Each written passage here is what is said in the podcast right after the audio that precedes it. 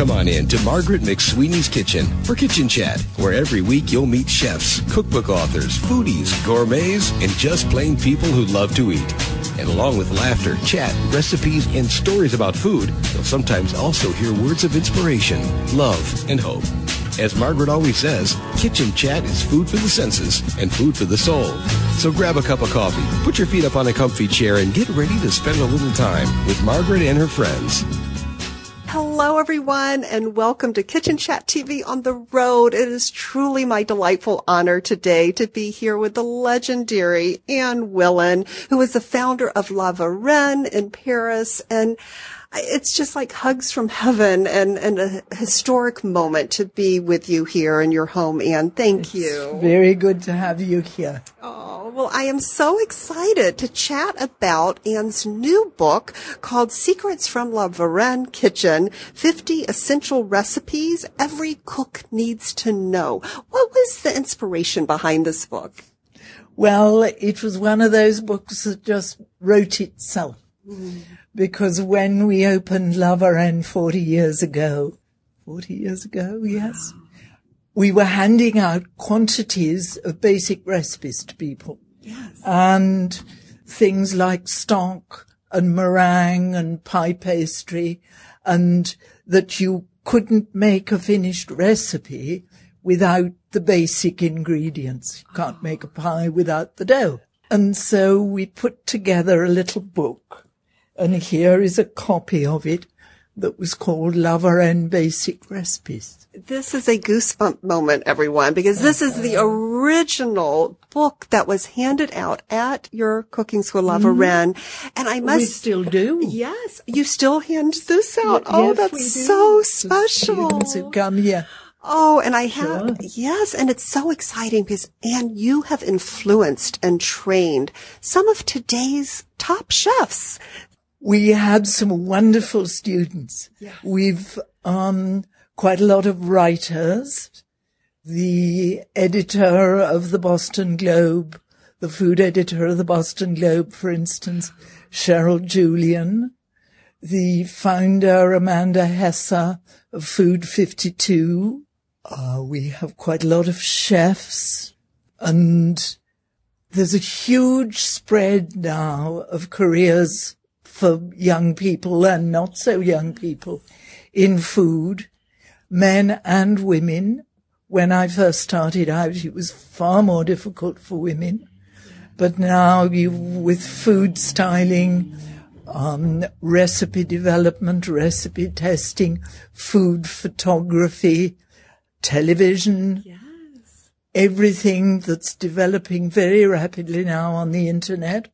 Mm-hmm. So not only are more and more people, I think, interested in food and cooking and interested in eating, um, and trying out ethnic possibilities, but many, many more jobs and interests and ways of pursuing things are developing too.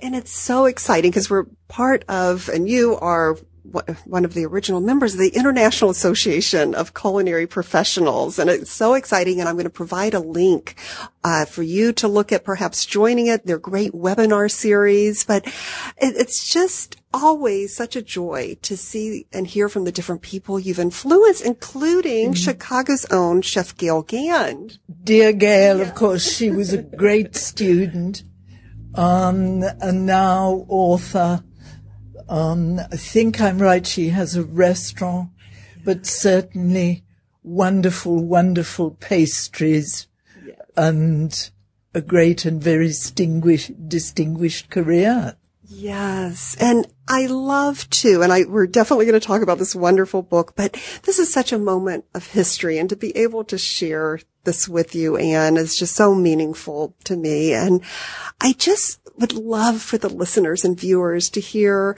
about your friendship with Julia Child. Julia was a very good friend. Mm-hmm. There's a picture of her on the wall just round the corner. Oh. We first met Julia, of course, in just the right place.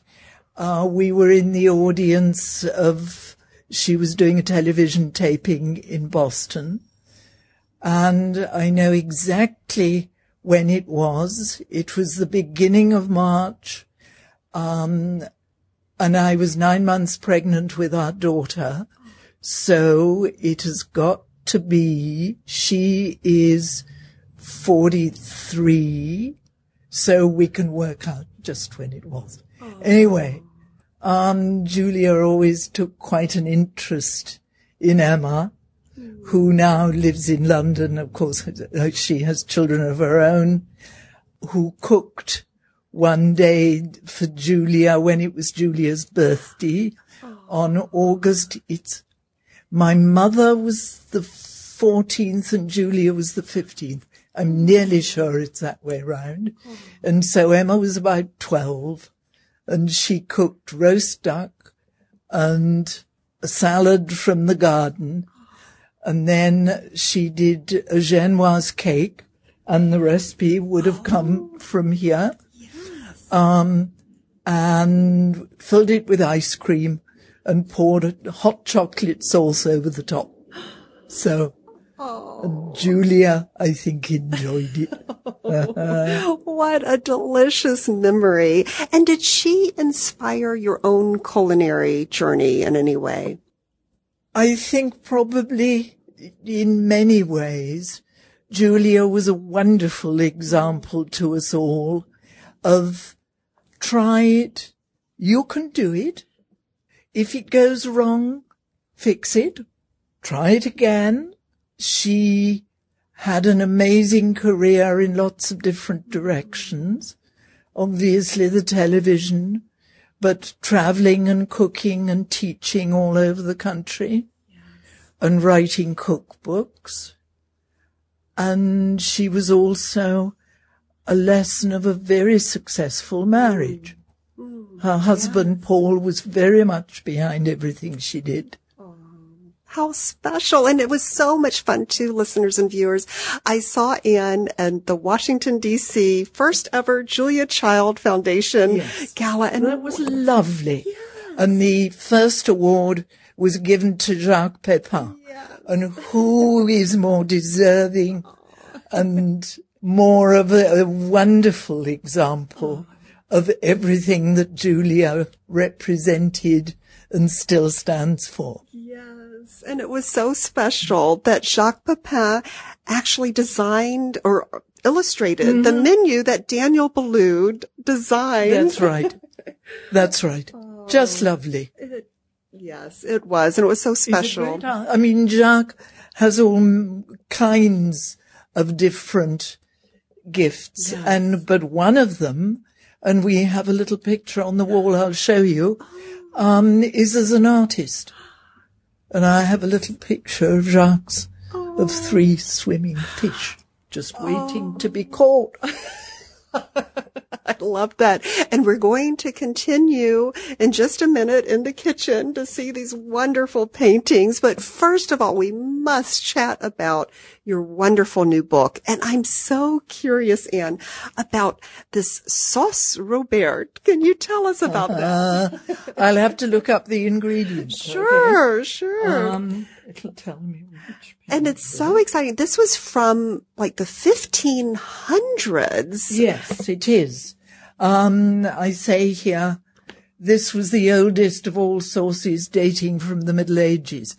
It's basically brown gravy, mm-hmm. but picked up in a really rather modern style, actually. Uh, a bit of white wine, white wine vinegar. So vinegar, I mean, just that kind of tartness, that slightly fermented taste. And we have a vinegar, a great big pot of homemade vinegar kind of fermenting away in the back. And we'll we get a picture. Yes, yes, we'll get a picture of that too. Um, and the sauce also has mustard. Hmm. So it's good with lots of things. And I say here, particularly with pork.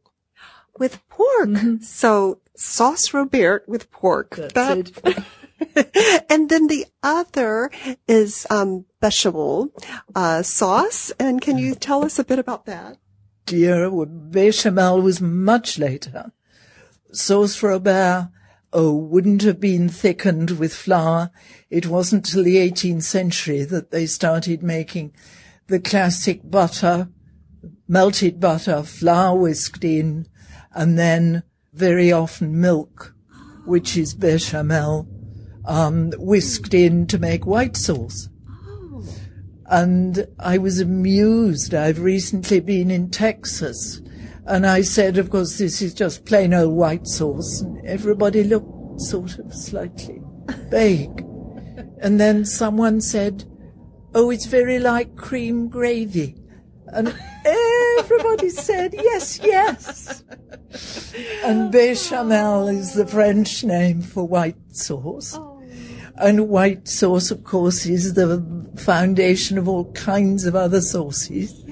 I mean, cream sauce and Mornay sauce with cheese and, aurore sauce with tomato. Oh. So that's what this little book is, this little book Yes. is all about. And this is very special. And I'm going to choose a sauce to make in my kitchen from your cookbook and feature it.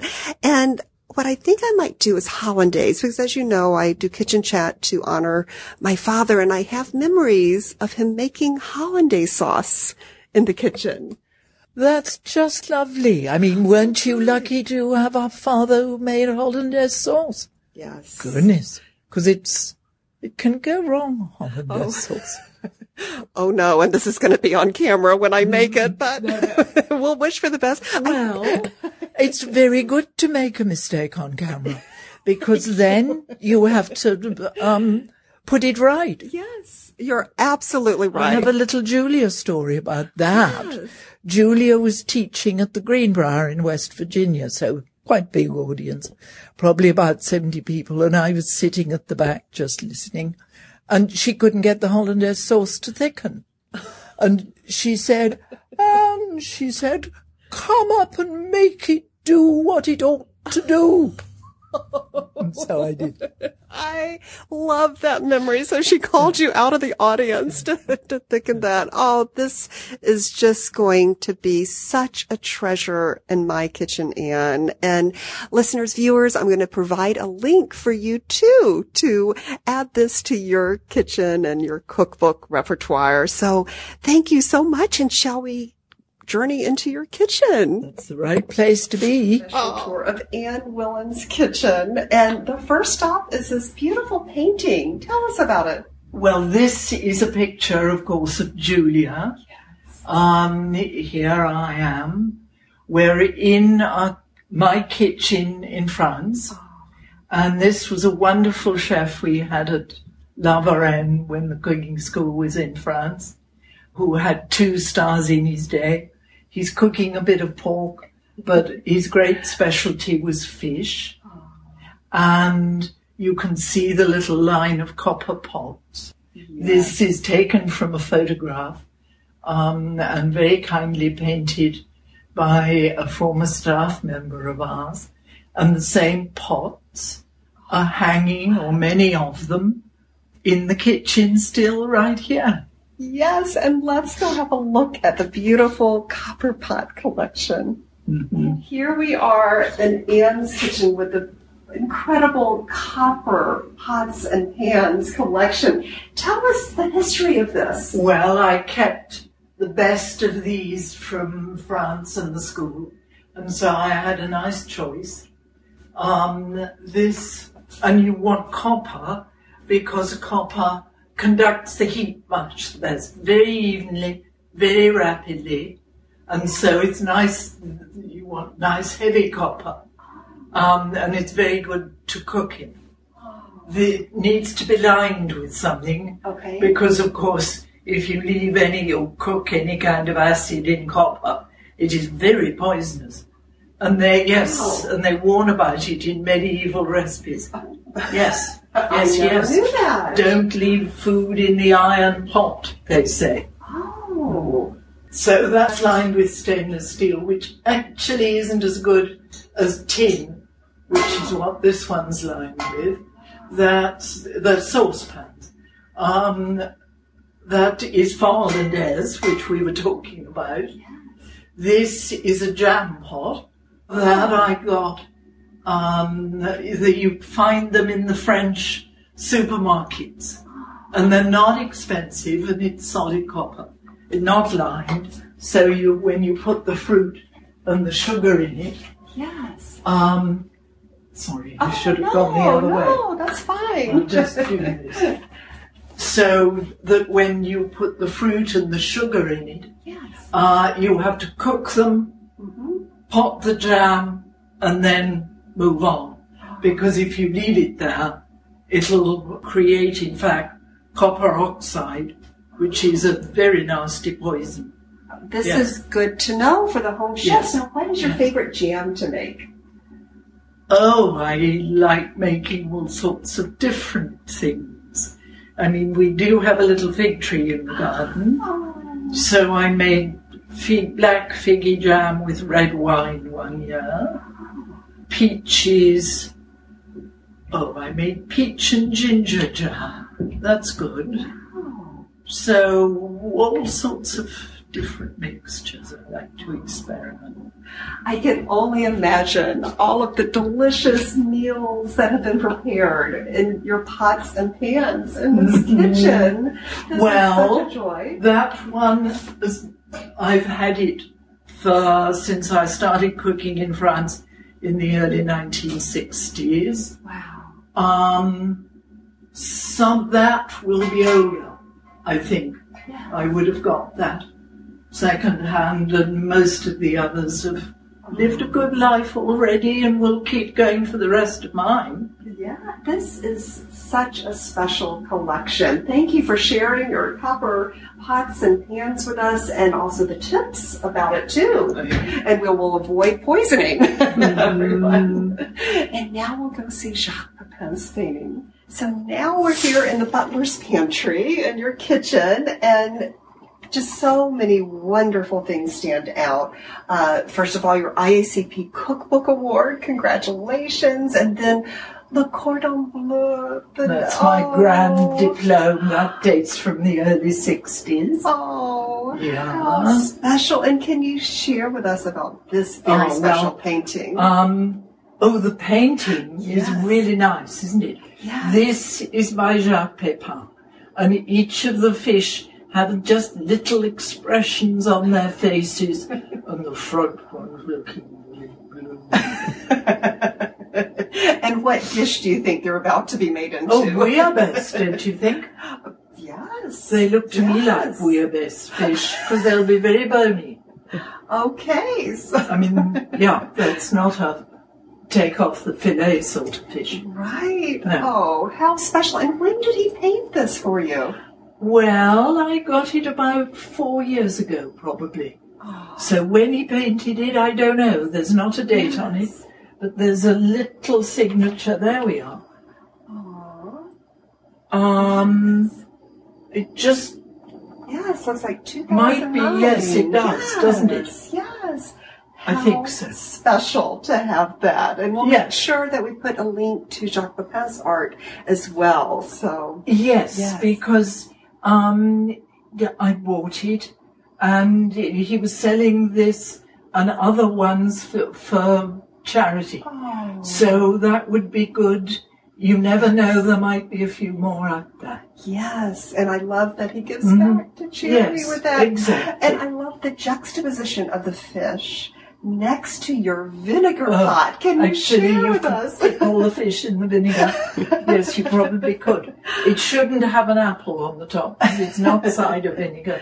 It's red wine vinegar oh, and it needs air. Okay. So we have um, cheesecloth on the top. Wow. And then inside, do come and have a look inside. Yes. Look at this homemade red wine vinegar in Anne Willan's kitchen. Now, what I want you to see Yes. and- is the mother. Okay. because there's a kind of curious goodness. The warm weather is making it develop very rapidly. A curious kind of membrane. Wow. Um, and then, just so you can see it, and then in there is vinegar. And hopefully, if I do that, yes, there we go. You take it out at the bottom. Yes. It's a brewery pot, of course. wow. Yeah. Beautiful. And here in your kitchen, so you make this red wine vinegar, and what are some things you use it in? Well, we use it basically um, for salad, salad Oh. dressing. Um, it's not really good for pickling because the acid content isn't all that high. yeah. You probably need white vinegar or something with a guaranteed acid percentage.